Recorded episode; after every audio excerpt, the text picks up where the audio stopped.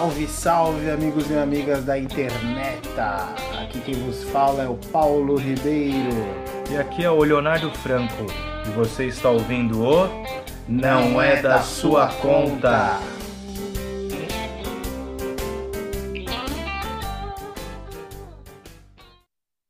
Salve, salve, seus lindos e suas lindas, meus audio-ouvintes prediletos. A gente está voltando, segunda temporada do Zapcast Não é da sua conta. Eu tava morrendo de saudade, eu não sei vocês, um pouco ansioso, parece que eu nunca fiz isso, sempre dá uma apreensão. Mas é isso, vamos que vamos, que hoje o programa, como sempre, só tem gente muito foda, vai ser muito interessante. Eu espero que todo mundo aí compartilhe, indique para os amigos, porque essa segunda temporada vai ser melhor do que a anterior. Tamo junto, é nós. Fala, meus audio ouvintes preferidos, sejam muito bem-vindos ao Não É da Sua Conta, edição 2021. Aê, finalmente a gente tá de volta, eu já tava com saudade dessa bagaça aqui já, mano. Esse grupo não fala nada, já tem meses já. A gente não pode ficar tanto tempo longe. É, para você aí que está conhecendo a gente agora, nessa nova temporada, né, nessa segunda temporada, a gente tem a primeira. Se quiser ouvir, entra lá no nosso Instagram, arroba é da sua conta.br. Na nossa bio tem o link que você pode clicar e pode ouvir todos os episódios da primeira temporada. Belezinha, gente? Ai, como eu tava com saudade, eu vou te falar, viu? E eu já tava nervoso para hoje, porque, como sempre, a gente tem um convidado ilustríssimo, maravilhoso aqui, um grande amigo meu, cara foda pra cacete. Mano, o maluco é tatuador monstro, é guitarrista, mais monstro ainda.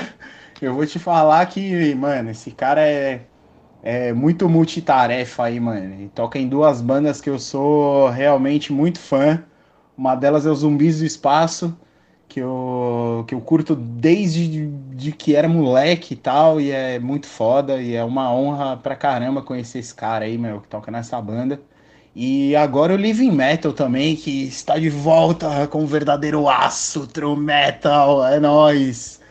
Mano, vamos falar aqui, vamos trocar essa ideia com o Rafael Romanelli, é um prazerzaço, valeu meu querido. E eu quero nada mais, nada menos que uma salva de palmas aí para esse cara fodão aí, mano.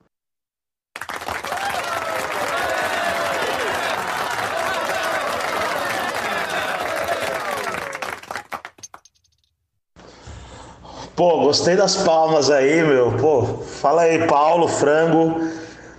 Obrigado pelas palavras. Me deixou até constrangido. Constrangido não, né, mano? Que é foda, né? É só elogio, né, mano? Deixou sem jeito aqui, mas é isso aí, cara. Muito obrigado, é um prazer aí. É a primeira vez que eu tô participando de uma parada dessa, né? Podcast, Zapcast, não, não sei como é o certo de falar, mas fico feliz de estar aqui. E vamos trocar ideia. Já, já abri minha lata de, de glacial aqui, mano. Exatamente. Senhores, peguem suas latas de glacial gelada, abram, porque agora a conversa vai ficar muito séria, hein? Tô zoando. Nem vai ficar séria, não. Pô, e é isso aí, Rafa. Da hora, meu. Muito obrigado aí, cara, por você participar. Da hora mesmo, mano, ter você aqui. É, bom, esse esse nosso podcast aqui, ele é Zapcast porque ele é feito diferente, né? É feito no grupinho de WhatsApp aqui, para você que, que nunca ouviu falar disso, a gente é o primeiro mesmo. A gente é o primeiro podcast feito inteiramente no grupo de WhatsApp. O resto é tudo dentro de estúdio, todo mundo junto. Como não, po não pode aglomerar, a gente tá cada um em um lugar aqui, ó. E e é nós, que né, o frango tá em Maceió, o Rafa tá pra lá de Bagdá e eu tô em Nárnia, tá ligado? é isso aí, vamos lá, mano, é nós. Sim, essa parada de podcast aí eu já eu acompanho aí, né, meu? Tem uns caras aí que, que pô, todo mundo acessa o YouTube e acaba vendo, não sei o que lá, podcast, tem um monte de podcast. Aí Zapcast eu fiquei, porra, mano, o que que você Quer dizer, pelo nome dá para saber, né? Mas eu não, não imaginava como funcionava, né? Então, se vocês são os pioneiros aí, fico honrado de estar participando. E, e é isso aí, pô, o cara, o cara é de Maceió, velho, que, que sinistro, velho. Longe, né, cara? E, e Narnia eu já conheci várias vezes, fica tranquilo. Pô, Rafa, da hora. Legal pra caramba aí saber dos seus trampos e tal. É, os zumbis é influência para muita gente, a gente que tá no underground, é mó cara. Pô, e você com o Living Metal agora, cê é louco. Só contato foda, trampo foda, metal oitentista ali para quem tem essa pegada do, do, Judas Priest e tal, muito legal. Pô, como assim? Acabou todos os discos de vocês no Japão e no Nordeste? Me fala um pouco sobre isso, de como você, como artista multifacetado, que é tatuador, tem tua, duas bandas, é, consegue sobreviver dentro da, da, da pandemia, né? Como que isso te afetou e afetou a carreira profissional e artística? Fala, Frango. Então, cara, é complicado, né, meu? É... Porque assim, né, eu só sei fazer duas coisas, né, cara, na minha vida, que é tocar guitarra e desenhar, velho. É o que eu sei fazer, tá ligado? Assim, e é o que eu faço. O Paulo já me conhece há um tempo aí, ele sabe que eu sempre estive envolvido nisso, né, minha vida inteira, né, cara? E de repente surge essa porra desse vírus aí eu não posso nem tocar e nem tatuar, né? Porque agora sim, né? Eu voltei, mas no princípio da coisa é, eu não sabia nem o que fazer, né, cara? Eu entrei em desespero de verdade, assim, porque é, antes de começar esse negócio do, do lockdown, essa parada toda, eu já tinha é, é, semanas, né? Acho que quase um mês já fechado de agenda de tatu já tinham projetos. A gente estava no meio de, um, de uma turnê é, separada assim do, do, último disco dos zumbis que a gente lançou e o Living Metal fazendo show e a gente né, se preparando, né, cara, para fazer a banda crescer cada vez mais, né, velho. A gente entrar em, em estúdio com o Living Metal dia 10 de abril. Uma coisa que a gente estava se, se, preparando já fazia mais de um ano, tá ligado? O estúdio, inclusive, já estava até pago. E de repente tudo subiu, cara. Todos, de uma hora para outra, todos os meus clientes cancelaram. É, turnê dos zumbis abortou, os planejamentos futuros também. Living Meta abortou a gravação, abortou tudo que a gente estava planejando durante um ano. Aí o que me restou foi sentar e chorar, né, mano? Foi, foi basicamente isso. Eu tava, sei lá, com 300 conto no bolso e contando com essas outras coisas e não tinha mais nada, né, cara? Porque agora a gente ainda sabe como tomar alguns certos cuidados, né, para evitar pegar essa bosta aí. Mas até então, não sabia, cara. Então eu fiquei. Na tatu eu fiquei mais de seis meses parado, cara, por diversas coisas, assim. Receio, medo, é, medo de eu pegar, medo de eu pegar e passar para outros clientes, sabe? De como lidar com a situação. E banda, show, né? Pô, o principal cuidado da doença, para não pegar a doença, é não ter aglomeração. Então, show é uma coisa né, que não tem como, né? E, e, como eu disse, eu só toco e, e tatuo. Então eu tive que, meu, que voltar na época que eu, que eu trampava antes das tatus, que eu era ilustrador, designer e, e fui, e fui fazendo uns trampos assim. Soltei uns vouchers, tá ligado? De tatu pra, pra galera me acertar uma parte antes com desconto e depois da pandemia tatuava, né? Eu tive que, de um certo ponto, pedir ajuda mesmo, assim, né, cara? E não tô falando isso, tipo, ah, me vitimizando, essa porra toda. Não é isso, cara, pô. Moro sozinho, tenho aluguel, tem um monte de coisa, né, meu? As contas estão aí, tem que comer, né, velho? Então eu fui me virando dessa forma. Passei necessidades brutas? Não, não passei, cara.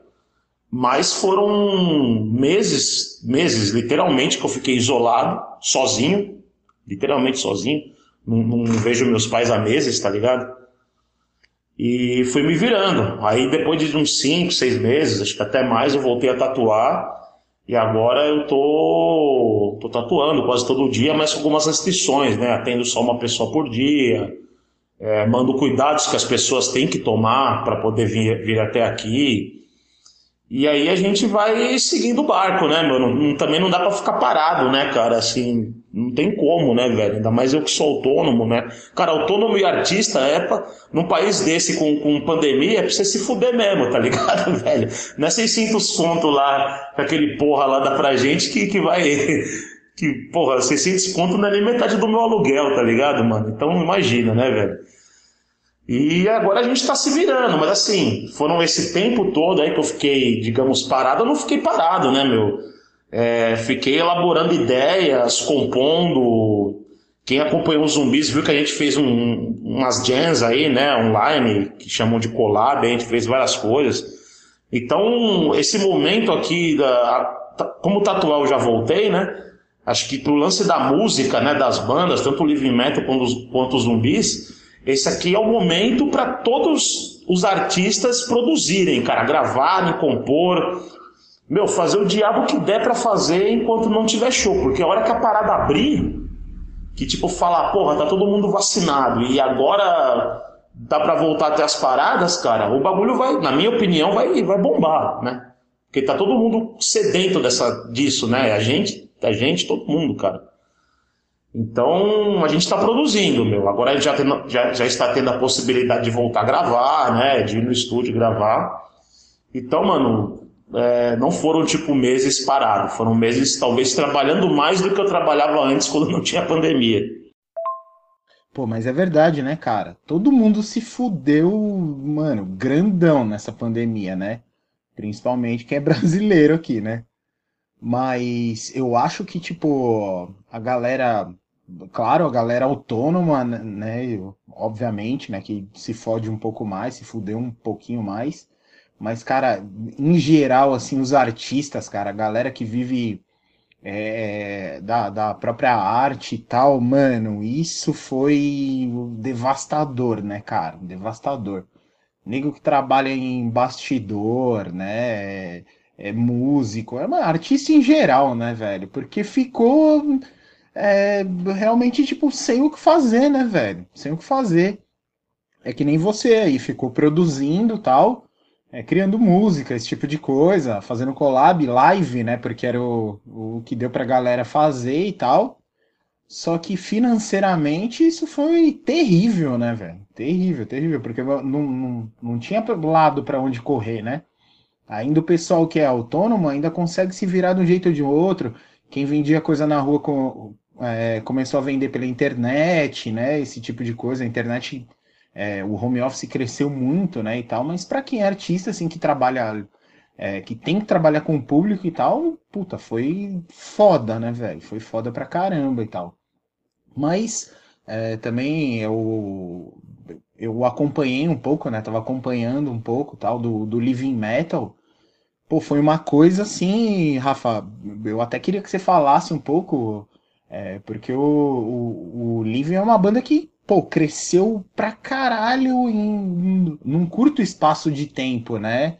É, tudo bem que hoje em dia, se você sabe trabalhar bastante com a internet, né, com as mídias e tal, é, até dá para ter alguma vantagem sobre isso, né, alguma é, certo, certa rapidez nisso, né, mas é, eu acho que tipo o Living Metal caiu muito na graça da galera, eu acho que tava precisando de um de uma banda que, que, que não que resgatasse, mas que tipo é, tivesse essa pegada oitentista que fez, cara, pô, a nossa geração começar a gostar pra caralho de metal, né, e tal. É, como é que foi, velho, essa crescida aí do, do Live Metal? Quanto tempo tem o Live Metal já? E como é que foi essa crescida para vocês aí, cara? Que nem o Frango falou aí de ter esgotado os álbuns no Japão e tal, como é que é?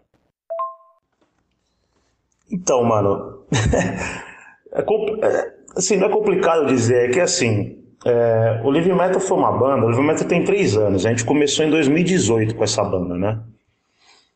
É, eu já falei isso já em várias entrevistas, até uma agora há pouco eu tava fazendo para Road to Metal, que não era uma intenção ser uma banda, né?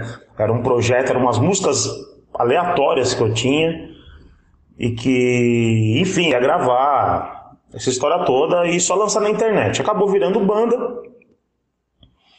Só que assim, a gente desde o início, a gente falou assim, ó, mano, todo mundo aqui, velho, já tem mais de 30 anos, tá ligado? Todo mundo já teve banda aí, todo mundo já se fudeu no underground, todo mundo já passou o pão que o diabo amassou no underground em diversos sentidos, cara, saca? Coisas, tanto coisas legais quanto coisas bem merda que hoje em dia eu sei que a gente vai passar e tem que passar por tudo isso, mas a gente tem uma experiência já que a gente pode evitar certas coisas, entendeu? É, você sabe muito bem disso, banda não é um mar de rosas, pelo contrário, é muito trampo, é, mano, é, é, um, é um projeto, se você quer levar uma banda pra frente, é um projeto de uma vida, tá ligado? Então a gente já focou muito nisso, cara, desde o início, de tipo, ó, mano, a gente vai trabalhar do jeito certo, fazer o bagulho do jeito certo, sabe? Literalmente, a gente trata o Living Metal literalmente como uma empresa, cara. Cada um tem a sua função, cada um cada um se cobra, se um ramelar, vai tomar dedo na cara e vai fazer direito, saca? Se não fizer direito, tá fora. É tudo assim, mano. O bagulho não tem, não tem tipo ideia furada assim. A parte boa nisso é que a gente é tudo camarada que se conhece há muitos anos, então se tiver que mandar tomar no cu, a gente manda e depois estamos tomando uma breja e tá tudo certo, saca? e todo mundo tem consciência de que, tipo, não pode ramelar, entendeu? Então, pra gente, assim, poderia falar que a gente teve um pouco de sorte. Acho que existe um pouco de sorte em algumas coisas, mas é, ninguém vê o trabalho que a gente tem diariamente em cima dessa banda, tá ligado? Todo dia a gente trabalha em cima dessa banda. Se eu não tô tatuando, os minutos que, que eu não tô tatuando, eu tô fazendo alguma coisa pelo Living Metal. E, e, e ao, mesmo, ao mesmo tempo os caras da banda também. Então, cara, a gente realmente fez um planejamento, fez um cronograma de objetivos na banda. E até onde a gente gostaria que a banda chegasse, tá ligado? E isso eu não tô falando nem, tipo, colocar assim, ah, queremos ser o novo Iron Maiden, tá ligado? Não é isso, entendeu? É. É de ser uma banda de verdade, meu, que, pô, que, que tem um fluxo natural, sabe? É uma máquina que funciona sozinha, entendeu? Da gente poder ser uma banda que toca no exterior, uma banda que tem, tem um conhecimento, é, um reconhecimento lá fora, de tocar nos festivais europeus. A gente fez uma banda pra tocar no mundo mesmo, tá ligado, cara? E calcado nesse lance do heavy metal tradicional oitentista, que é o que a gente. Você me conhece aí há um tempo, você sabe que é o que eu curto mesmo, tá ligado? Foi mal, mano, é a breja. Então, velho. É, a gente foi. Meu, são, são passos, cara, são pequenos passos. A gente. Eu acho que a gente fez muito bem a divulgação no começo, a gente abriu meio que um mistério do que poderia vir, tá ligado? É, de divulgação, de marketing. É, isso fez as pessoas ficarem curiosas a princípio e ver. É, e, e, com isso, cara, a partir do momento que você se expõe, coisas vão surgindo, tá ligado? Se você começar a divulgar sua banda na Alemanha, um dia um alemão vai entrar em contato com você e vai trocar uma ideia com você. Seja só pra elogiar, seja pra querer lançar um disco, ou seja pra te xingar também, tá ligado? Então, velho, é, para uma banda de três anos, eu acho que a gente conquistou muita coisa legal. E ainda tem muita coisa que, que já tá acontecendo agora e que a gente não divulgou e que, puta, vai ser muito foda, muito foda mesmo. E, e esse período de pandemia, cara, é engraçado, né? Porque, apesar de eu ter falado tudo isso agora há pouco, que foi um período merda e tal, mas eu também disse que a gente produziu muito, foi o período certo que a gente começou a fazer contato com todo mundo é, que a gente, meu, colocou a banda em dia, sabe, cara, de tipo, mano, tem que fazer isso, isso, isso isso, vamos correr atrás, vamos pá, pá, pá, pá. E agora os resultados estão começando a aparecer, entendeu? Então, cara, não adianta, velho. Não, não tem segredo, não tem milagre, não tem nada, cara. O negócio é trabalhar focado, seriamente, e as coisas começam a aparecer. É, não existe um caminho fácil para isso, tá ligado? A internet ajuda? Porra, ajuda pra caralho, mano. Você tá isolado em casa, mas você tá trocando ideia com um cara em Tóquio, tá ligado? Que é o que aconteceu com a gente, tá acontecendo ainda. Pô, a gente lançou um vinil na Holanda, o cara lá holandês, a gente fez tudo via internet. Agora a gente tá tendo uns esquemas legais com a França lá, que a gente tá fechando. Então a internet, claro que a internet ajuda. Claro que a gente também apesar da banda ser nova, a gente é todo macaco velho já de estrada, cara. A gente conhece muita gente. Tem que ter contatos, cara. Tem uma coisa. É engraçado, né? Às vezes eu vejo na internet nego falando, ah, a banda tal vira por causa de contatos, mas. É, qual que é o problema de ter contato? Eu não entendo, né? Acho que os contatos é o que fazem. Ninguém faz nada sozinho, né? Se você não conhece pessoas, as coisas não acontecem. Então, é, é um trabalho árduo de três anos que a gente está tendo e que agora a gente está começando a colher uns frutos, mas não é os frutos de onde realmente a gente queria chegar. É o primeiro passo, tá ligado? A gente tem uma ambição muito maior ainda e eu acredito. E agora, pela primeira vez, eu acredito, agora, nesse momento eu acredito que a gente realmente tem chances de conseguir é, o que a gente sonhou lá, no, lá em 2018 lá. Pô, demais saber da história, é muito, muito legal. O, essa questão que você falou aí do, do trabalho duro, eu acredito muito nisso. Se vocês não fossem artistas mesmos e músicos de qualidade, mesmo com o contato, nada disso poderia acontecer.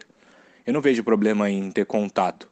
A questão é que as pessoas entendem, tipo, como se fosse um jabá fulano tá tocando com fulano porque é amigo. Tem isso, tá ligado? Também, né? É, não vou citar nomes, eu conheço um pessoal aí que tem muito essa puxação de saco aí e tal, dos caras divulgar um ao outro por ser camarada e a banda não ser tão boa. Mas, tipo, vocês não esgotariam é, disco no, no Japão se não fossem bons, tá ligado? Eu não sei como pensa os japoneses lá, não, não faz sentido. Eu vi recente o último. Desculpa, o último clipe de vocês, tal, gostei pra caramba. E muito bem produzido.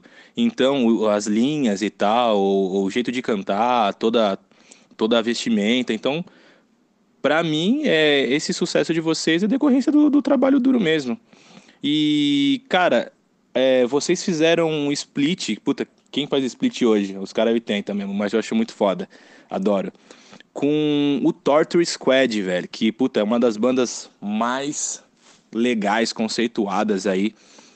Fora do Brasil, acho que até mais do que aqui, é muito respeitada, claro, mas acho que ela não é tão valorizada assim, pô. E eu adorei o nome, né? Living for Torture, que é genial, muito legal esse, esse trocadilho. E me fala disso, me fala desse contato com, com, com o Torture, com a Milcar, né? E até a, a Prica também, né? Como, como que vocês conseguem juntar para fazer esse tipo de trampo, tá ligado? Porque todo mundo deve fazer coisa pra caralho e vocês fizeram aí também participações no, no, nesse clipe que eu falei, no Real, de com uma pá de gente muito foda, assim, tá ligado? E como é trabalhar com esse, com esse, com esse pessoal, assim, com esse renome também? Porra, esse lance de ter banda aí é foda, hein, meu? Acho que todo mundo aqui nesse grupo sabe como é que é isso aí, velho. Um relacionamento que é difícil manter, viu, meu? Vou te falar que tem que ter muita maturidade para isso, mano. Muita mesmo. Pois é, né, meu? Split é uma coisa que foi quase extinta, né, meu? é foda, né, pensar nisso. É, isso, isso, inclusive, é uma coisa que pra gente era tão natural, mas depois que a gente lançou, que a gente falou, nossa, mano, a gente tá lançando split, né, cara? Ninguém lança mais split, né, cara? Mas enfim, a, a ideia foi. A ideia veio por diversos motivos, assim, né? É, existem vários lados aí. Os caras do Torture, inclusive a própria Prica, a gente é amigo há muito tempo, tá ligado? O Amilcar, o Castor, o René, até a Maiara, o, o antigo vocalista, o Vitor outros guitarristas que, querendo ou não, o cara que produziu o nosso disco é um ex-guitarrista do Torture, né? Que, que é o Rafael Augusto Lopes. Então, é, a gente sempre foi amigo dos caras, assim, no, no, pro lado pessoal, assim, de, meu, de passar no novo junto, amizade mesmo. A Prica, meu, a Prica, a Prica, eu e ela, a gente morou junto durante quase dois anos, tá ligado? Acho que foi dois anos que elas tinha, ela tinha os corres dela do Nervosa, precisava meio que de um QG da banda, e a gente alugou uma casa e morou junto lá, tá ligado? As outras meninas também ficavam, mas ficava mais eu e ela mesmo, né? Então, meu, brotherzaça, né, velho? Não tem nem o que falar. E aí a parada surgiu o seguinte, cara. Na época, a gente tinha lançado o nosso CP e a gente já tava preparando já o o full álbum, a gente já tava ensaiando, já tava compondo as músicas e tal. Só que a gente falou, pô, meu, até, até sair o, o, o full, é muito tempo sem lançar nada, né? E a gente é uma banda que, porra, começou agora, tem só um EP, a gente não teria um material tipo ao vivo para lançar, porque seriam as mesmas músicas do EP, né? Então a gente falou, meu, e se a gente lançar uma música X, né? E de repente tentar fazer um split com uma banda aí para ser um material à parte, né? E aí eu, aí a gente lembrou que, que a gente estava até num bar fazendo a reunião com a banda, tomando várias. E aí a gente lembrou que uma vez teve uma festa lá na, na, na casa lá onde eu e a Prica morava, né? Que tava até a Maiara, a vocalista do Torto. E, eu, e a gente comentou assim, do tipo, ah, meu, seria legal se um dia você cantasse uma música no, no Living Metal, né? Pra Maiara, a vocalista. Pra quem não sabe, a Maiara Puertas, vocalista do Torture Squad. E ela falou, porra, demorou, meu. Quando vocês quiserem, vamos gravar esse som aí. Aí o Zupo, que é nosso vocalista, né? Ele tinha uma, ele tinha uma letra lá, que o cara, ele cara é meio intelectual, assim, meu. O cara, ele, ele lê várias histórias e várias coisas de outros países, tipo da Itália, da República Tcheca e tal. E ele falou que tinha uma, uma história de bruxas lá, tal, que, que era tipo uma Salém de lá, tá ligado? Inclusive é uma história bem interessante, assim, o bagulho é meio terrorizante até. E e, e, tem uma. E, tem, e, nessa história tem um papo entre o Carrasco, o cara que ia assassinar a tal da bruxa lá italiana, e a bruxa que, meu, ela mesmo sendo. Acho que ela pegou fogo lá. É, ela falou, meu, é isso mesmo, é o que eu sou e foda-se, né? Se tiver que me matar, me mata. E aí a gente pensou nisso, falou, pô, a Bayara podia na música, né, fazer a interpretação da, da bruxa e o Zupo, que é o nosso vocalista do, do, do Carrasco, lá, o cara que assassinou ela lá em, em praça pública na época. Aí a gente teve essa brisa assim, lembrou disso no ato. A gente falou, pô, mas como é que a gente vai fazer o split? Aí pensamos nisso, óbvio, Torture Squad. Será que os caras vão topar? Né? Porque é uma banda que existe desde 91, né, mano? Então, e era, um ano, e era o ano que eles iam tocar no Rock in Rio ainda. Então você imagina, né? Os caras estavam. Nossa, tipo, num, num preparo assim. brutal, né? Pra poder tocar no Rock in Rio, né, mano? Mas eu falei, bom, vou dar um ligão no Amilcar, vai que ele quer, né, meu? Aí liguei para ele, joguei toda essa ideia.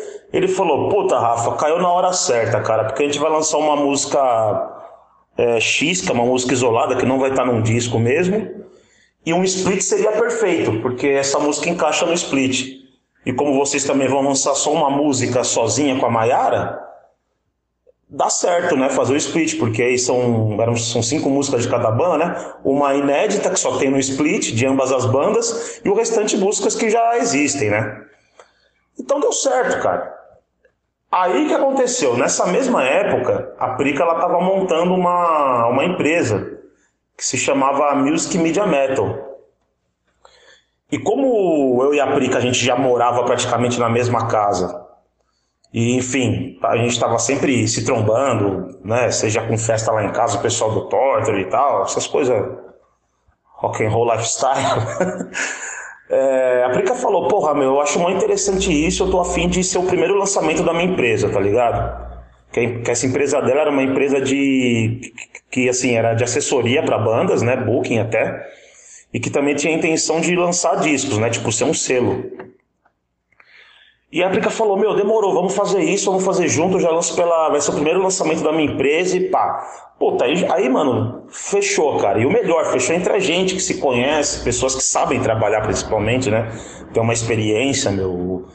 O, pessoal do Tortre e a Prica no Nervosa, porra, meu. A experiência deles nesse meio aí da, da música é gigantesca, né, cara? E isso pra gente também foi um aprendizado, tá ligado? E também foi legal porque, tipo, é, a gente não foi, assim, tratado em nenhum momento como uma banda nova que eles estavam, tipo, tentando empurrar pra, tipo, sabe, assim, se aproveitar talvez do nome deles, ou assim. Nunca foi essa a intenção. Foi um bagulho de brother mesmo, tá ligado, cara? Vamos fazer porque é legal, porque todas as bandas têm potencial, o pessoal sabe, e é isso aí, tá ligado? E organizamos, cara, organizamos. Fizemos um show de lançamento no Espaço Som, saiu o disco, o disco lançou bem quando o Torta tocou no Rock in Rio, então, sabe, a, a Prica tem contato no mundo inteiro, o disco rodou no mundo inteiro. Então foi legal pra caralho, cara. E a gente até pensa, na verdade, em fazer até uma segunda parte disso aí futuramente, viu? Mas ainda, como o Torture tá, tá gravando o disco, a gente também, a Prica tá agora nessa fase nova do Nervosa é, sem, ainda veio a pandemia, né, sem, sem cogitação né, de, de conversar sobre isso agora, mas existem existem ideias e, e, além de tudo isso, cara, foi um processo muito divertido de fazer, o dia, o dia de fazer as fotos promo, tá ligado? Então, foi um trabalho bem bacana que todo mundo tem orgulho de ter feito, cara. Pois é, Paulo, é difícil, cara. Envolve muita coisa, né, meu? Envolve vida pessoal de cada um, envolve ego, envolve, puta, um monte de coisa, cara. Mas a gente deixou tudo muito bem, bem classificado. Tipo, quem tem a palavra final na banda, quem vai fazer isso, quem vai fazer aquilo, até onde cada um pode invadir em tal situação. A gente está sendo bem estrategista nisso para tipo evitar ao máximo conflitos que, que abalem né, a banda, né? Claro que acontece uma vez ou outra, ou pode acontecer num bagulho catastrófico. Mas, mano, o bagulho é, é clichê falar isso, mas o bagulho é que nem casamento, né, mano? É, só que é pior ainda, porque a, com casamento você lida com uma pessoa, né? Aqui é tipo com quatro, três, cinco, né, mano? E ainda é tudo macho, velho. Porque no casamento você ainda dá um fight lá, resolve. No, na banda não tem como, né, mano? É, fica, fica complicado mesmo, né, mano? Fica difícil, né? Porra, mas muito louco, velho, ver esse bagulho do resgate do split, hein, mano? Pô, quem tá ouvindo esse bagulho aí tem banda, por favor, resgatem os splits, mano. Era muito style, era muito legal, mano. Era muito legal você ver duas bandas tocando no mesmo play, tá ligado? Era muito foda, muito foda mesmo. E precisa voltar essa parada aí, cara, que é da hora. Pô, e e, cara, puta satisfação isso, né, mano? Você conhecer um monte de gente, assim, que é influente pra caramba, né, e tal. E no começo da nossa conversa a gente tava falando de... Sobre crescer a banda e network e tal. Meu, se você quer crescer na vida, você tem que ter contato, você tem que ter network, né, meu? Ninguém cresce sozinho pra porra nenhuma, tá ligado? Meu, precisa, precisa. Você precisa ter contato, precisa conhecer pessoas, meu, e, e em todos os lugares que você conhe... conseguir, porque vai ser melhor para você profissionalmente, com certeza, tá ligado? Vai por mim, vai por mim. Não tô falando pra tratar todo mundo como amigo, que não é isso. Mas você precisa ter contato e boas relações, cara, com, com as pessoas e com instituições que você consegue chegar longe, né, mano? Principalmente se você tem banda, esse tipo de coisa. É, a gente acaba aprendendo isso depois de duras penas, né? Para quem começa a tocar aí, acaba apanhando muito, né? E só depois de muito tempo nisso que, que vai entender essa parada aí, né, cara? E, e precisa, né, velho? Precisa muito mesmo é, para você conseguir é, fazer com que sua banda atinja o máximo de pessoa possível, né? E obviamente que nem você falou também, planejamento é tudo também, né, cara? Pô, e bem esse, essa parada da história, hein, Rafa? Da hora pra caramba. É isso é o quê? É um conto, um livro? É, alguma coisa assim? Dá pra achar essa história aí? Qual é que é? Você sabe dizer, né? Aqui a gente gosta pra caramba de indicar as coisas, né? Essa é a hora. Pô, e um salve aí pra galera do Torture também e pras meninas aí do Nervosa. Vocês são foda pra caralho, mano. Duas bandas que, pelo amor de Deus, hein, velho? Ave Maria. Nossa senhora, velho. E aí, pessoal, se quiser colar aqui no programa com nós, tamo junto, hein? Não vou achar ruim, não, hein? Pois é, ô Paulo, é, é, é aquilo que a gente estava falando agora há pouco, né, meu? Contatos, cara, relações, cara, isso não é tipo, não é um bagulho que funciona pra banda. Se você for, sei lá, advogado, cara, se você for policial, se você for médico, você tem que ter contatos, cara, dentro do seu, da sua, né, da sua profissão lá, meu. Você, é assim que você chega nos lugares, mano, tá ligado? E claro, pelo, pela qualidade do seu trampo também, pela seriedade do seu trampo. Tudo isso envolve, né, meu? É muito louco isso. Eu comentei com, com o Frango aí, né, que tem gente que fala que, ah, fulano virou alguma coisa por causa que tem contatos, né? Eu acho um. eu acho uma, um, uma frase estúpida, cara, porque. Meu, teve uma vez, bem no início da banda, cara, do Living Metal, a gente tinha lançado um single, né? Que foi a Fire on Two Wheels. E a gente lançou esse single, mas a gente fez toda uma produção de marketing antes, né? Tipo, a gente fez contagem regressiva para lançar o clipe, aquela coisa toda. E aí no.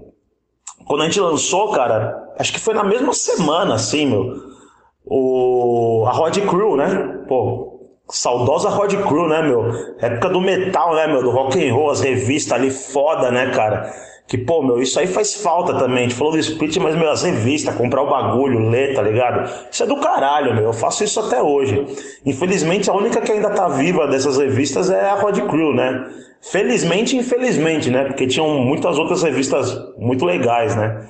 E que fazia a gente conhecer banda, né? Ler entrevista e coisa e tal. Mas, enfim, a gente foi chamado, cara, para fazer uma entrevista. A gente tinha lançado um single, tá ligado? Não tinha nem disco, tinha nada. Era uma banda de sei lá, de três meses tinha lançado um single. E os caras fizeram uma página, cara, de entrevista com a gente, uma página inteira na revista. E, meu, é óbvio que a gente não pagou por isso nem nada, a gente foi convidado. E é óbvio também que a gente divulgou isso, né? Saiu a revista, pô, eu comprei, eu tenho até hoje minha revista aqui. Porque é um bagulho que te dá uma satisfação, né? Um reconhecimento. E postamos na rede social, postei na minha, no meu, no meu Facebook, lá Instagram pessoal também. Aí eu lembro que passou acho que algumas horas assim, vi um cara lá, nem sei quem é o cara, que, tava, que tinha no meu Facebook, na timeline, falando assim: É, você tenta uma vida inteira sair na, na Rod Crew, aí chega uma banda que, que ninguém conhece, só tem um single e tem uma página inteira pra ela. Por isso que eu não ligo mais pra essas bostas de revistas, xingando a Rod Crew. Eu falei, porra, mano, olha só, velho, aí que entra o lance das relações, né, que a gente tá falando aqui. O cara nunca teve uma oportunidade de sair na Road Crew. Aí, em vez dele. Pô, o cara me tinha no Facebook. Não é meu amigo, mas me tinha no Facebook. Se o cara fosse um pouco mais esperto, ele podia ter chegado em mim no, no inbox, assim, por exemplo, e falado, pô, Romanelli, fudido aí que sua banda saiu. Cara, você tem um contato aí, um esquema aí pra ver se, se eu consigo também divulgar minha banda na revista e tal. Pô, cara, passaria na maior boa, cara, porque não é uma coisa, sabe, restritiva, né? Pelo contrário, tem que ter banda pro bagulho ficar vivo, né? Só que o cara já fez uma, uma, um post público difamando a revista, cara. Ou seja, se ele nunca entrou na revista, agora ele não vai entrar mesmo, tá ligado? Então é foda, cara. É... Ainda existe uma cabeça muito pequena pra esse tipo de coisa, cara. Cara, eu não vou lembrar agora, na verdade não é um conto, cara, é uma história tipo lá, europeia, que o bagulho é tipo real, cara, que nem Salem mesmo, um bagulho que aconteceu, saca? Que aconteceu lá na época medieval lá tal, mas eu não, eu não vou saber te falar agora, mas aí eu pergunto pro, pro nosso vocal lá, ele passa tudo certinho e. Tem até um filme sobre isso aí também, um filme antigão, preto e branco, assim, sinistro. Aí eu te passo aí, passo pra vocês aí, que vocês colocam no link depois, quando sair. Pô, quando sair o nosso aqui, eu vou, vou passar pro Tortre, pros tor... chama os caras, os Torture e, as Nervosete lá, vou passar pros caras lá, meu, com certeza vou querer, velho. A Prica, eu não sei porque agora a mina tá num corre brutal, assim, mas acho que ela... Acho que rola, assim, se combinar certinho, rola. E os Tortura rola fácil, cara. Se não rolar com a Mica, rola com o Castor. Se não rolar com o Castor, rola com a Maiara. Isso aí, pode ficar tranquilo que é é tudo gente da gente aí, mano. Porra, total esse bagulho que você tá falando aí, mano, da galera. Tipo, pô, tem uns cara, o cara perde tempo, tipo, falando mal, se queimando, ao invés de, tipo, dar um apoio. Pô, se o cara te segue, tem, tem um propósito ali, né? Porque ele gosta de alguma Pô, se o cara te segue e não te conhece pessoalmente, é porque ele gosta de alguma coisa que você posta, alguma parada assim, né? Pode ser, tipo, como você posta muita coisa profissional, é alguma coisa que, velho, o cara que agradou o cara. Agora ele perde tempo falando mal do bagulho, né? Tipo, indiretamente, tipo, meio que tirando, né, a banda. E, mano, e não vai arrumar nada com isso, não vai conseguir, né, cara? Por isso que eu tô falando, porra, né? Tem uns caras que, tipo, não dá para entender, né? Corre pro, pro lado errado, né, velho? Contra a correnteza e você, velho. Não tem nem o que falar, né, velho? Não tem nem o que falar. É que nem você falou, pô, é só. Seria só, tipo, pô, dar uma elogiada, né? Ô, puta, da hora, valeu aí, puta, style pra caramba tal. Você é louco? Rod Crew é um, mano, uma revista icônica do caramba, né, velho?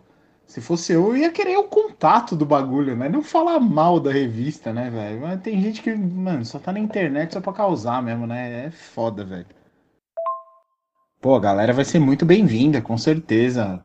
tô ligado que são, são, são pessoas muito fodas aí e tal. Eu sigo a, a Mayara, o Torture, né? A galera do Torture e tal. Eu vejo sempre, a Prica também. Pô, o pessoal é sem palavras, né? E se puderem, né, se quiserem, serão muito bem-vindos aqui. Será uma honra animal, assim, pra gente também, né, velho? Igual ter você aqui também, né, mano? É isso aí, meu. É, a gente, tem, a gente tem todas as ferramentas nas mãos, tá ligado, cara? A rede social é uma ferramenta importantíssima, cara. Ainda mais nos tempos atuais. E você usa pra coisa boa, você usa pra coisa ruim, velho. A escolha é. A escolha é sempre da gente, né, mano? Aí cada um segue seu caminho, é isso aí. É, como a gente gosta sempre de frisar aqui em vários episódios nossos aí, um grande é, dito popular, né, que um, até um provérbio, né, antigo é, da humanidade, né, que diz que filha da puta é mato, né? Tem tudo quanto é lugar, né? Esses arrombados do cara. Caraca, eu não sabia. Mas é isso mesmo, cara. Só que, meu, só quem sai perdendo é eles, né, cara? Infelizmente, né, cara? Porque é um bagulho que, tipo, não vai nem, nem prejudicar o que eles querem prejudicar de fato e prejudica a si próprio, né, cara? Você vê quando quando as nervosas surgiram aí, mano, tanto de idiota aí que falou um monte de merda aí. Inclusive caras, né, que, que tinham banda, né, meu? Muita gente, até mina mesmo. Puta, escracharam as meninas aí, meu. Cadê essa galera, mano? Essa galera nem existe mais, velho. Esse pessoal aí, se tinha banda, acabou. Ou se tem umas bandas que, tipo, existe, mas, tipo, não produz nada. E olha as minas aí, mano. As minas, porra, tocaram no Rock in Rio, mano. É, só não tocaram no Vakin porque foi o ano da pandemia, que elas estavam confirmadas. Sabe? Mudou formação e tá mais forte do que antes, cara. Então. É, eu não entendo, cara. Eu acho que. É, eu não sei, cara. Acho que tá no DNA do ser humano. Eu não entendo muito isso, assim. Não consigo entender o cara que prefere perder o tempo difamando em vez de estar tá fazendo algo produtivo, né? Porque essas coisas de difamar, ela não prejudica nem quem ele quer prejudicar e e, e, e, e às vezes nem ele prejudica, porque ninguém tá nem aí também, tá ligado? Caralho, que foda. É... Pô, já acho um ato político pra cacete, né, mano? Mina em banda, mulher só pelo fato dela existir já é já é política, né? E já é resistência, e ainda mais as minas aí do Nervosa fazendo metal extremo, tá ligado? Tocar no Vakin Open Air. Ouvinte, se você não tem noção do que é o Vakin, você gosta de metal, você gosta de rock and roll, dá uma pesquisada o que é o Vakin. Acredito que as minas tocaram também no Extreme Obscene, não? Puta, muito foda, muito legal. É, parabéns para elas aí mais uma vez. É legal demais saber que, que a gente está muito bem representado. E nem pagando de patriota não, mas é que, pô, aqui tudo é mais difícil, né? No sul da América, da, da, da América. O Romanelli, o, essa questão aí do, do metal, junto do que você havia falado, buscando lá em cima na conversa de, de história, de terror, de bruxa, eu, eu gosto bastante dessa parada de ocultismo, assim, eu estudo e tal. E, mas não, eu, eu assisto filme de terror, mas não, não é do, nos prediletos, mas cinema, cinematograficamente falando, eu gosto, mas enfim, o Paulo é tarado aí por isso, a gente já falou em outros episódios. O metal tem essa coisa, né, do, do gore e tal, do, do, do da, do satanismo e tal, até falando que os caras do Slayer, mas acho que os caras do Slayer são, são cristãos.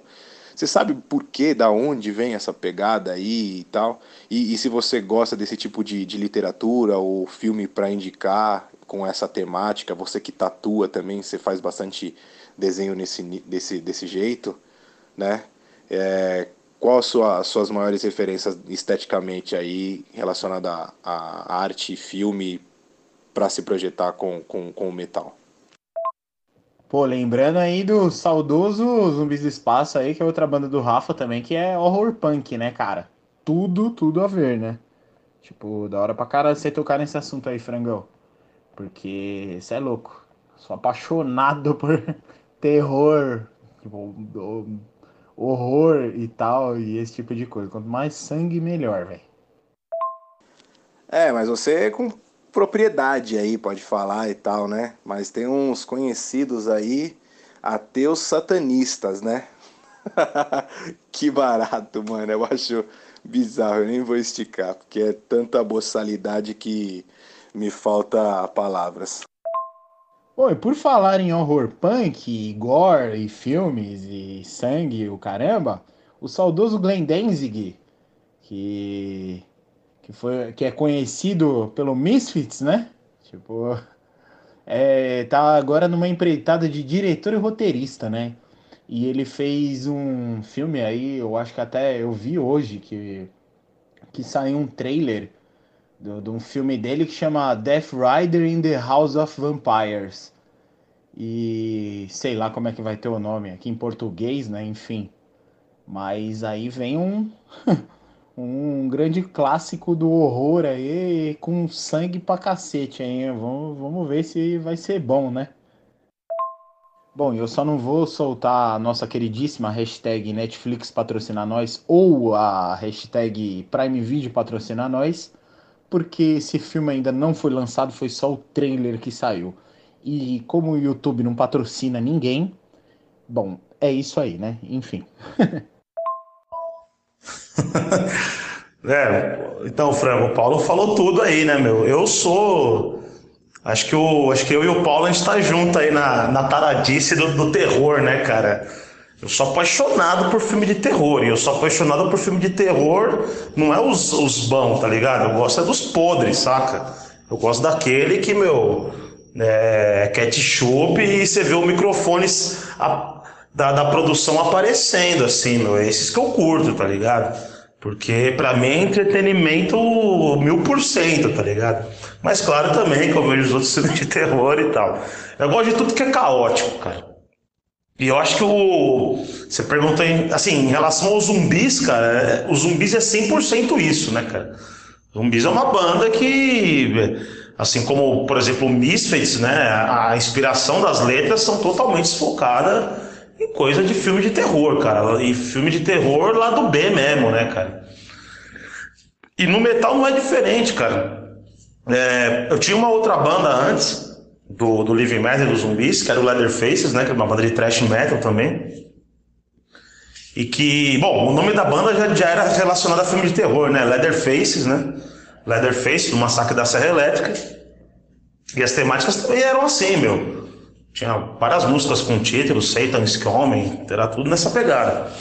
E o terror, cara, ele. Eu acho que ele é muito importante no heavy metal, porque Vamos lá, né, meu? Vamos no começo lá, né, cara? O, porra, você cata o Black Sabbath, né? Os pais aí do metal, os caras que começaram a porra toda aí. Foi inspirado no filme de terror, né, cara? Então, as letras assustadoras, o tipo de som, né, cara? Sinistrão, sombrio. Isso, isso fez criar depois, né, subgêneros vários, né, de doom metal, é, death metal, enfim, até o próprio trash mesmo em algumas situações.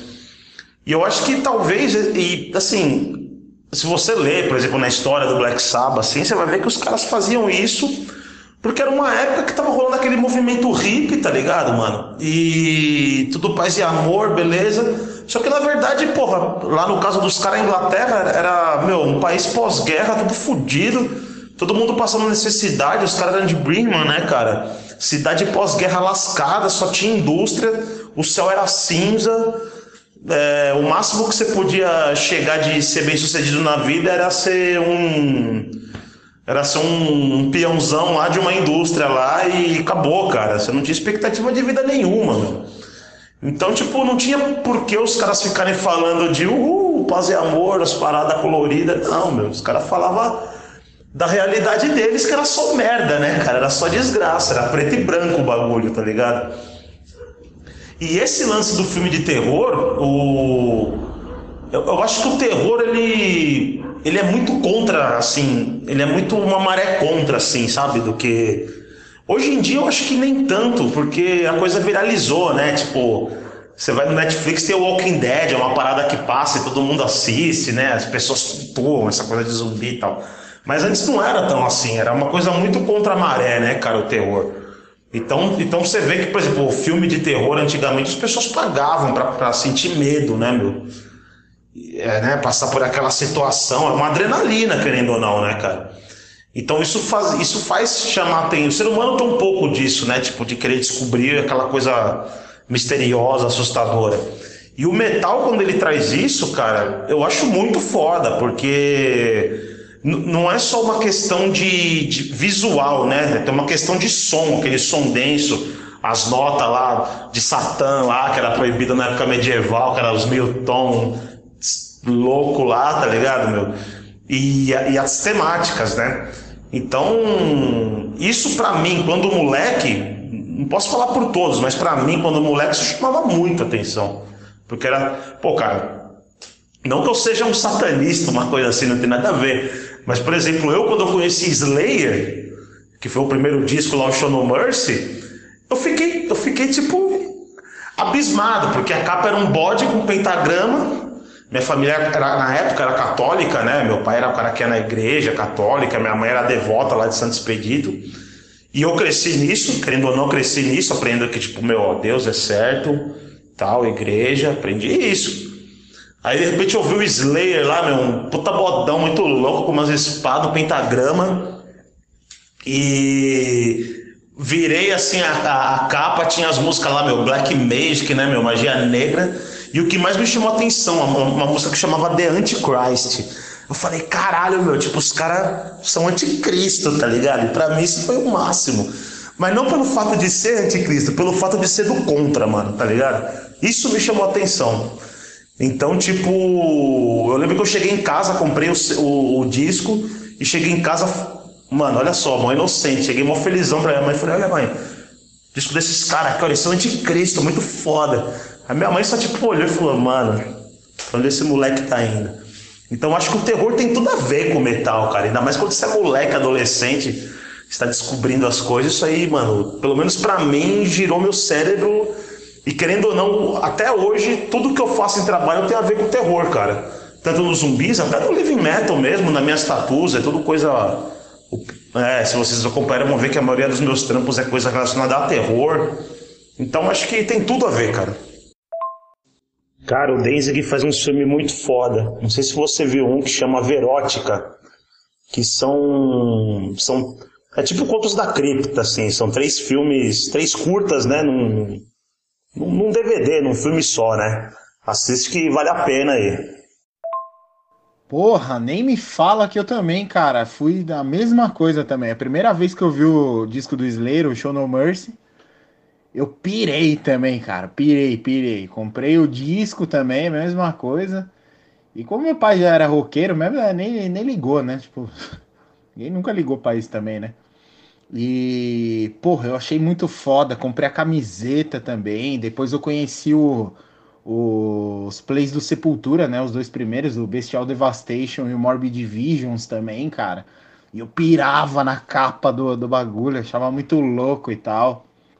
E eu também, cara, sempre fui, pô, viciadão desde criança em filme de terror. Eu lembro que eu assistia filme de terror sozinho me cagava de medo, assim, eu não conseguia nem, eu ficava enterrado no sofá, não conseguia nem me mover, tá ligado? E tal.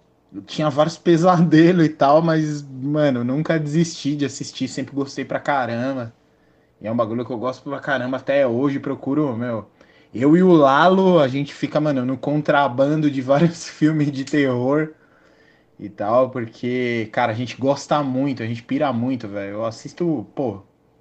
Eu só, agora é que eu tô sem tempo, né? Mas da, da, há uns tempos atrás eu assisti um filme de terror todo dia. Todo dia eu pegava um, dois, assistia.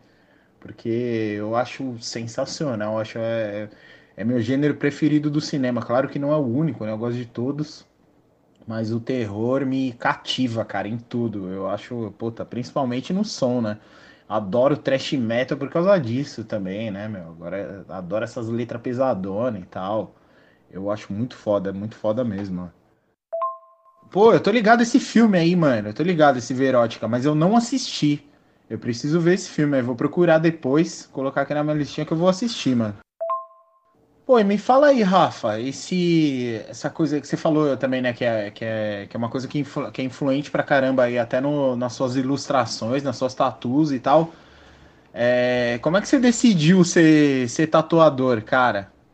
Que hora que você falou, pô, mano, vou começar a fazer umas tatuas e tal? Foi, foi em que ano que começou isso? Porque eu, eu sei que seu pai é, é ilustrador também, né? Então esse negócio de desenho já vem de berço já, né, meu? Como é que você começou a passar por esse lado aí e tal?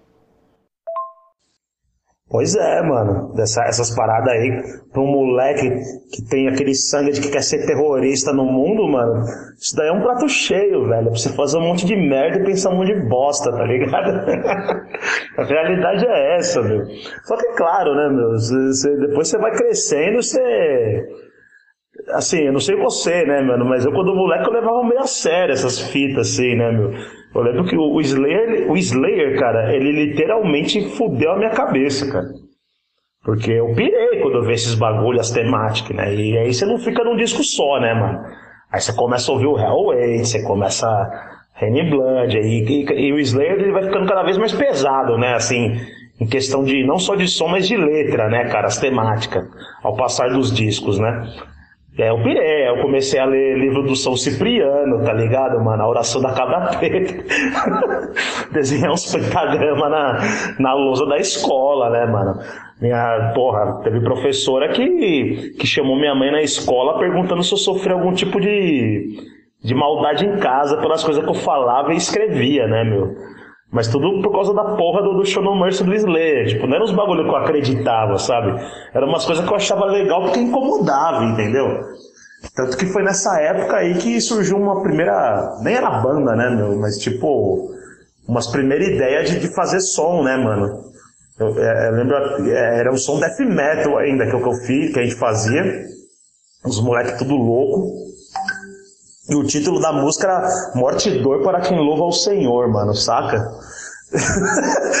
e, meu, é, é foda, né, cara? Imagina, a gente no quarto gritando Morte e Dor para quem louva ao Senhor, né? Mas era tudo essas pira de Slayer, né, mano? Aí você conhece Venom, aí, nossa, cara, aí vai que vai, né, cara? Pô, e só comentando aí, hein, cara, do Leatherfaces, hein? Puta, que banda, hein? Que banda, meus amigos. Caramba, hein, Rafa, vocês podiam voltar, hein? Porque você é louco, era demais essa banda, mano. Aproveitando para mandar um grande abraço aí pro, pros meus amigos, aí, pros nossos amigos, o Jackson e o Giovanni, que já faz um tempo que eu não o vejo, mas o salve tá dado aí. Pô, Leatherfaces, hein, gente? Procura aí, velho. Tem, tem, tem coisa, tem coisa. Procura aí que é muito bom, mano. Então, o lance do desenho sempre existiu na minha vida, cara. Desde, acho que desde sempre. Desde quando eu nasci, eu me lembro de ter desenho na minha vida. Arte. De eu desenhar e de ver meu pai desenhar. Meu pai trabalhou 30 anos no Maurício de Souza, né, da turma da Mônica. Fez diversos trabalhos lá, seja numa direção, ou seja colocando a mão na massa. Aqueles desenhos antigos, sabe, da turma da Mônica, que era, nossa, bem antigo mesmo, acho que é dos anos 70, sei lá, 80, não sei. Meu pai trabalhou nos efeitos especiais de todos esses filmes, animações, é... até aqueles filmes dos Trapalhões, sabe, antigo, que a Globo passava, que no começo tinha umas animações do, dos desenhos lá, dos Trapalhões em desenho, né? Meu pai que fez aquelas paradas, tinha uns comercial também na TV que era em desenho, daquele carinha azul do cotonete, foi meu pai que fez. Então, mano, desenho eu não, eu não consigo pensar um momento da minha vida que não teve desenho envolvido, cara. Animação, sempre teve, sempre. Muito antes de música, assim, tá ligado? Então, automaticamente eu sempre desenhei, né, mano? É, e automaticamente eu fui para uma profissão de como desenhista, ilustrador e tal. Depois eu me formei em design, né? Design gráfico. A tatu, ela já, ela já sempre ela sempre, sabe, pairou um pouco sobre mim a tatu na adolescência, mas nunca foi uma coisa que eu pensei, nossa, você tatuador, sabe? Ela aconteceu mesmo depois que eu já me formei, já trabalhava em gráfica, assim, em escritório, né? E só que eu já estava muito aficionado com o lance da música, guitarra, tava muito nisso, no metal, tava muito, muito, muito. E eu percebi que se eu quisesse fazer minhas coisas de música, eu não conseguiria trabalhar numa empresa assim, tipo, sabe, de bater cartão, tá ligado? Ter que estar lá às sete da manhã e sair às seis, não, ia rolar. E aí a tatu foi, foi a minha. Foi tipo assim, a minha solução para eu conseguir fazer algo que eu goste de verdade, porque trabalhar em escritório eu não eu odiava. Vivi infeliz, cara, trabalhando em escritório. Todo dia pra mim era um karma acordar, tá ligado? E poder correr atrás dos lances de música, tá ligado? Então. Então foi esse corre que eu fiz, tá ligado? Eu falei, aí, e é engraçado, né, mano? Porque eu não sei se vocês acreditam em destino. Eu também sou meio. sou mó cético, tá ligado, mano? Mas você vê que loucura, né, mano? Isso foi mais ou menos em 2011. Acho que foi em 2011. Que foi quando eu me enchi de vez, velho. Eu me enchi, eu falei, foda-se essa porra de escritório, foda-se tudo. Eu não quero essa merda, eu quero música, só que eu preciso também me sustentar. Aí eu pensava, como é que eu vou me sustentar tocando metal, tá ligado? Mas, tipo, sabe, aquela, aquela, aquele tilt na, na mente, né, cara? E nesse mesmo período eu conheci o Fausto, que é um tatuador de Santo André. Conheci em rolê, assim, né, meu? E que o cara comentou que era tatuador, e, e o cara é bom pra caramba, e ele e eu comentei com ele que eu, que eu desenhava, né? E que gostava de tatu. E ele, mano, não sei, não rolei assim, ele perguntou pra mim aí, você tá esperando quando pra começar, mano? A tatuar. E, cara, aquilo ficou na minha cabeça, tá ligado? E ficou, tipo, muito na minha cabeça, assim. Aí eu comecei. E a empresa que eu trabalhava na época, ela, acho que ela meio que tava falindo, então eu ficava muitas. Eu ficava, tipo, das sete da manhã às seis da tarde sem fazer nada lá. Aí eu comecei a voltar a desenhar, tá ligado, cara? Que eu tinha parado um pouco de desenhar porque eu tava aficionado na guitarra, tá ligado? Aí eu voltei a desenhar. Eu falei, porra, mano, será que, né, posso virar tatuador, sei lá, né, meu? Porque aí eu vou ter meus horários, vou ter, eu posso, né, fazer meu próprio horário, conciliar com a música. Cara, eu sei que eu cheguei pro cara, pra esse cara aí, pro Fausto, e falei assim, mano, eu tô afim de virar tatuador, cara, você me ensina? Ele falou, pô, demorou, vem aqui, cola aqui, você vai ser meu aprendiz, eu te ensino tudo o que você precisar, mano. Eu falei, fechou, mano. Só que assim, pra você começar a ganhar dinheiro com o tatu, cara, você tem que ter um tempo, né, meu? Muito tempo. De... Só que eu fiz, mano, eu meti um louco, cara. Eu já me demiti no outro dia e tava lá de manhã, nove da manhã, no estúdio do cara, e o cara falou, pô, da hora, chegou tal. Aí ele falou, pô, mas não larga o seu trampo, né, meu? Porque até se aprender e começar a criar cliente. Eu falei, já larguei tudo, mano. 100%. Aí ele, você é maluco, velho? Aí ele falou, não, mano, você tá maluco? Eu falei, não, velho. Se é pra ir, vamos ir de cabeça, mano. Não, não, não, aguento, mais, cara, minha vida desse jeito.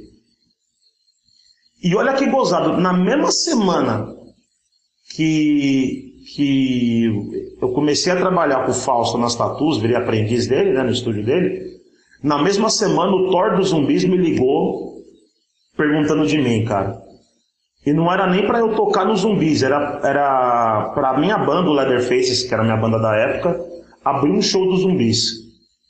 Cara, foi tipo, eu não sei, por isso que eu falei de umas de destino, né, meu? Engraçado. Porque só foi eu largar meu trampo que a tatu surgiu e, e o zumbi surgiu na minha vida, assim, de uma forma. Assim, eu já era fã dos zumbis, fã pra caralho. Mas eu digo, tipo, meu, de eu conversar com o cara, com o próprio Thor, e ele falar que pirava na minha banda e que queria que a gente trabalhasse junto nos shows.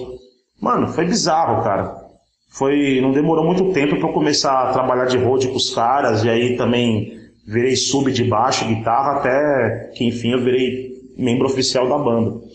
Mas foi isso, cara. Se eu não tivesse largado esse trampo, é, talvez nada disso teria acontecido e, e minha vida seria outra agora, né? Então foi assim que surgiu. Isso foi exatamente em 2012, mano. No Zumbi estou até hoje e na Tatu estou até hoje. E é os dois que me mantêm financeiramente, é o que me mantém até hoje. Isso aí, mano. O Leatherfaces era foda, cara. A gente, a gente fez um barulho. Quem acompanhou e viu que a gente fez um barulho na época. Infelizmente, não, não desenrolou depois, né? Mas, grande salve aí também pro Bambino, Giovanni Bambino, que é uns brother nossos aqui da vila, né? Viu o Jackson também, puta batera, né, meu? Aliás, um puta baixista, um puta batera, né?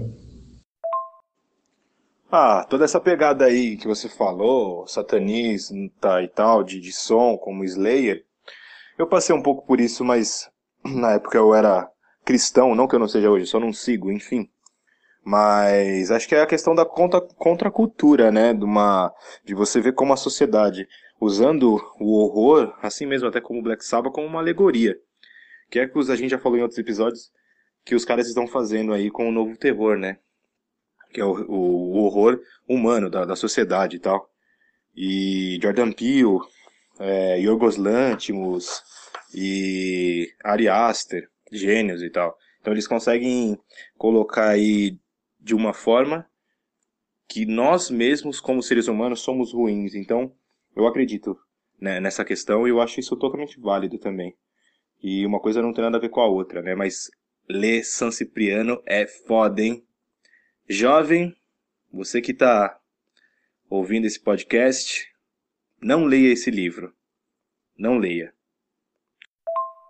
Porra, Rafa, se eu não me engano, eu acho que eu fiz um show do Leder lá no extinto Seven Beer. Lembra desse rolê? Que era lá no, no, no Bexiga e tal. E eu trampava na mesa de som e o caramba lá e eu acho que vocês fizeram um, um, show lá. Se eu não me engano, não sei se foi o mesmo dia do vulcano que rolou e tal, mas eu acho que eu, eu lembro que eu fiz um, um show é, de, de uma banda sua. Eu não lembro se foi o Leder, eu acho que foi o Leder. Você lembra dessa fita aí, cara? é, eu não recomendo ninguém fazer esse tipo de merda, né, cara? É coisa que a gente fazia de curioso e, e nossa, ficou no passado muito distante, assim e li por, por pura fanfarronice, né, meu? Não seguia nada daquela merda lá, mas lia, né, meu? Lia porque moleque louco, você vai nessa onda aí. Mas aí, mas isso que você falou é total, né, Frango? terror hoje é o próprio ser humano, assim. E, e, também mudou muito, né, cara? Nos anos 60, você viu o Alice Cooper perder a cabeça, né, ser enforcado, sei lá, ele explodir no palco, perder os braços, era assustador. Hoje em dia você liga a TV lá, tem internet, você vê isso de verdade, tá ligado? Não é nem teatral, né, mano? Você, se você ligar o Datena lá, você vai ver coisa pior do que, que o Alice Cooper fazia aí, ou do que o Slayer fala, né, mano? Então, mudou muito esse conceito, né? Mas na época fazia sentido. Lembro, mano. Lembro muito bem. Eu não, eu não lembro qual, foram, qual foi o cast, né? Quais bandas tocaram. Mas eu lembro que você tava na mesa de som, lá no Seven B, lá, meu. Tinha cortininha e tal. E eu lembro que esse dia eu tava puto, cara. Que o maluco lá que contratava lá, acho que até o cara que te contratou, se eu não me engano, ele era um pau no cu. Nossa, mano, era um idiota, cara. E esse dia eu tava louco pra quebrar a cara dele, velho. E eu acho que foi até você meio que, tipo, surgiu e e meio que resolveu o problema e apaziguou a parada, se eu não me engano, velho. Posso estar falando besteira. Não sei se você estava nesse dia, mas teve um dia que eu quase colei uma, esse maluco aí, desci o cacete nele, cara. Porque é muito folgado, cara. Mas eu lembro desse dia sim, foi legal pra caramba. Apesar dos pesares. Ô, galeríssima, também é bom frisar que a gente não vai fazer o Dicas da Semana com o livro de São Cipriano, tá? Podem tirar o cavalinho da chuva galera, não precisa ler esse livro, sacou? Agora já era, né, mano? Já foi falado aqui. Vocês acham, você acha que não vai ter uns moleque doido aí que vai procurar pra ler, cara? Acho que vai, mano. Eu, se eu fosse um moleque ouvindo isso, ia procurar pra ler, cara. Porra, lembro perfeitamente. Até nem vou citar aqui o nome da pessoa, né? Que, que foi isso, mas você e a torcida do Flamengo, né? Queria catar o cara de porrada naquele né, dia lá. E eu. E fui eu mesmo, né? Tipo, cara, eu tive que dar uma apaziguada em todo mundo do rolê ali, velho. Porque todo mundo queria bater no cara, velho. Isso é louco, mó, mó confusão. É, mas no final das contas deu tudo certo, os shows foram, foram bem legais aí, foram da hora. Sim, eu lembro. É, eu não sabia que era todo mundo, mas eu lembro que eu tava sangue nos olhos pra, pra estourar a cara desse maluco aí. E aí eu acho que futuramente fizeram meio que um. O que dizem hoje em dia, né, que é o cancelamento, fizeram desse cara aí na internet aí, na época. Acho que até no Facebook mesmo lá, falaram um monte de merda do cara, esse cara sumiu. Nem sei qual é que foi. Nem lembro. Eu não lembro nem qual era o nome dele, velho. Porra, cara, aí ó, o primeiro cancelamento da internet foi feito pela galera do metal, hein? É bom frisar isso aí. Eu até sei quem é essa pessoa, mas não, não vem ao caso aqui citar o, o nome dela, né? Deixa ela quieta lá. Já foi cancelada mesmo há anos, né? A gente não precisa ficar desenterrando mortos. Mas é isso aí, cara. Tipo, porra, é, nostalgia pra caramba aí desse rolê, hein, velho? Verdade, mano. O Seven Beer era um, era um lugar legal, cara. Assim, pra um, pra um lance underground, de, principalmente de heavy metal, assim, era um pico bem bacana, cara. E de fácil acesso, né? Que era ali no Angabaú e, puta, já tinha aquele bar dos Black, tinha o Bin Laden lá, né, meu? Só colava maluco ali, meu. Então o nego já o nego fazia a procissão do metal ali, né, meu? Tipo, ia na galeria de tarde, chapava no bar do China, de lá já ia pro bar dos Black, os Black Metal lá. Depois passava no, no bar do Bin Laden, chapava mais, aí ia pro rolê no Seven e aí. Era até, até abrir o metrô de novo, né? Falta. Faz tempo aí, não é pós da pandemia não, mas faz tempo que faltam uns picos assim, cara, aqui em São Paulo. Cancelamento. Tá tipo Black Mirror, né? Tá ligado? Quando você bloqueia o cara, cancela, aí você fica vendo só o avatarzinho assim, sem foto. Bizarro. É, enfim. O, o livro aí foi uma questão de psicologia inversa, né? Não leia, aí você vai ter vontade de ler. Essa foi a minha ideia. Brincadeira. Mas para quem quiser aí, acho que tudo é válido. Conhecimento nunca é demais. Mas a gente reforça aqui, tipo, não é tão legal não. Enfim. É... Legal demais saber aí o lance do, do, do, do, trampo do teu pai. Fiquei de cara, assim, tal. Eu lembro do... Não lembro da marca, mas do, do bonequinho do cotonete, muito bom. E o lance dos trapalhões. É... Já fiquei afim de conhecê-lo pra caralho. E eu tô afim de voltar a produzir uns vídeos aí, mano, passando essa, essa a pandemia aqui. E se porventura a gente conseguir é, virar num próximo clipe seu conseguir fazer um trampo junto, o Paulo pode estar junto também, obviamente. E chamar uma galera aí e gravar, fazer uma parada. Eu tô me convidando já, gostaria de fazer parte disso. E, pô, Rafael, é, obrigado de verdade. Foi incrível saber um pouco da sua história, das suas bandas, Zumbi e o Living Metal. Sucesso em tudo que você estiver envolvido, principalmente com a Tatu também, seu trampo. Vamos, depois que essa parada melhorar ou passar, a gente conseguir sentar, tomar uma, trocar ideia. Fiquei um pouco ausente hoje. É, a minha internet estava com uma conexão ruim. É, mas, de qualquer forma, agradeço a todo mundo que tem escutado, que tem divulgado, a você mesmo, assim. É, pra gente é muito prazeroso, a gente não ganha um real, e não que precise fazer coisas para ganhar dinheiro, mas dá um trampo do cacete, e nem é vitimismo, só quem faz sabe. E acho que a nossa equipe parece, se eu não me engano, né, o, o Saci, são 15 pessoas, né? Mais ou menos. Enfim. E o. Gostaria de agradecer a todo mundo que está ouvindo, todo mundo que compartilha, que curte, que nos indica aí coisas, sempre para falar, e pessoas também. Muito obrigado. É, o espaço é seu, Rafael. Quiser deixar suas redes sociais, os seus trampos, as suas bandas.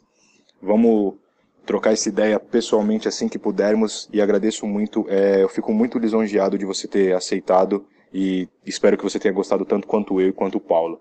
Tamo juntão, eu vou ficando por aqui. É isso, abraço, espaço todo seu, é nós. Pô, Frango, valeu aí, mano, é nós, cara. É, pô, da hora, vamos fazer um vídeo sim, cara. É, problema agora é o vírus aí, né? Mas acho que a hora que, que melhorar a gente consegue combinar alguma coisa com certeza, cara. E valeu mesmo, valeu pelo espaço, valeu a você, valeu o Paulo. Valeu todo mundo aí que, que assiste aí, que assiste não, né? Escuta no caso. E, e fazer o jabá aí, né, meu? Quem quiser acompanhar a minha banda Living Metal, para quem curte metal tradicional aí, é só procurar no, no, face, no Facebook Living Metal Band ou no Instagram Living Metal Oficial. Só vai ter a gente lá, vocês vão achar. Zumbis do Espaço, a mesma coisa. Facebook, Instagram, vai estar escrito Zumbis do Espaço, vocês vão achar lá. É, quem quiser ver meus trampos de tatu, Romanelli Tatu, tem no Instagram lá, um monte de trampo lá, só entrar em contato, WhatsApp tudo mais. E vamos ouvir metal, vamos ouvir rock and roll, vamos fazer arte, que é isso que no fim das contas aí vale a pena, né, meu? As coisas que nos dá prazer na vida. Valeu, obrigado a todos. Valeu, Paulo, valeu, Franco. É isso aí, galeríssima. Vamos chegando ao final. Eu, primeiramente, óbvio, né? Como o Frango aí comentou antes, eu também quero frisar que, cara, o pai do Rafa, ele participou da nossa infância. Você tem noção disso? Que, tipo, o cara é influente da nossa infância. Eu vi milhares de trabalhos do, do, do pai do Rafa e não sabia que era. Né? Milhares eu tô exagerando aí. Mas eu vi muitos e, pô, não tinha nem noção que era o pai do Rafa. Olha que honra, velho. Olha que coisa é, foda aí, meu. Pra provar que o mundo é uma esquina, né, praticamente, né, velho? Que todo mundo quase mora no mesmo quarteirão. eu acredito. Mas eu também já quero agradecer pra caramba o Rafa Mano, puta, obrigado, mano. Obrigado mesmo, de verdade. Uma puta honra ter você aqui no programa. Foda pra caralho também. É, o, Frango ele tava dizendo aí e tal, pô, a gente aí não ganha nada com o podcast, óbvio, a gente também não, não faz por isso, né? A gente faz porque a gente gosta. Chama aqui os convidados que a gente admira pra caramba, nossos amigos também. Mas, se porventura você quiser ajudar, a gente continuar aqui o nosso trabalho e melhorar cada vez mais, também tem como, tem como você patrocinar a gente, óbvio. É, como eu já frisei lá no começo, segue a gente no Instagram, arroba não é da sua conta.br. É, lá tem o link da bio, se você quiser ir, é, ajudar, é, ter uma ajuda de custo aí e tal, e patrocinar a gente, é só clicar nesse nesse link que lá vai ter tudo certinho, é, como você é, faz o suporte aí pra gente, como você se torna aí um, um, alguém que patrocina o nosso programa aí também, né? Tem um, tem um botãozinho lá escrito support. É só entrar lá e fazer a sua doação pra gente, beleza, galerinha? Rafa, da hora demais. Com certeza a gente vai ter essa conversa de novo, né? Num, num próximo episódio. Muito obrigado mesmo, cara. Obrigado aí por, por compartilhar o, tudo da sua vida e da sua carreira com a gente, um pouco da sua história também, que, que é maravilhoso, um pouco da, das bandas também. Galera, ouçam, ouçam Living Metal, ouçam Zumbis do Espaço, porque são fodas. E ouçam Leatherfaces também, cara. E se quem quiser fazer uma tatuzinha aí é só entrar em contato com o Rafa, beleza, negada? Então a gente vai ficando por aqui. Muito obrigado. Esse é o primeiro episódio da segunda temporada do Não É da Sua Conta. É, com certeza terão ainda muitos outros episódios muito fodas que nem esse também. Aguardem que tem muita coisa por vir e muito convidado da hora que vai participar aqui com a gente, beleza? Lembrando que esse é o primeiro podcast feito inteirinho no WhatsApp. Dá uma força lá pra gente, quiser adicionar também no Facebook, é o arroba podcast não é da sua conta, só procurar lá e você vai nos encontrar, beleza? Então aquele abraço, gente. Até semana que vem, até o próximo episódio. Muito obrigado e tchau!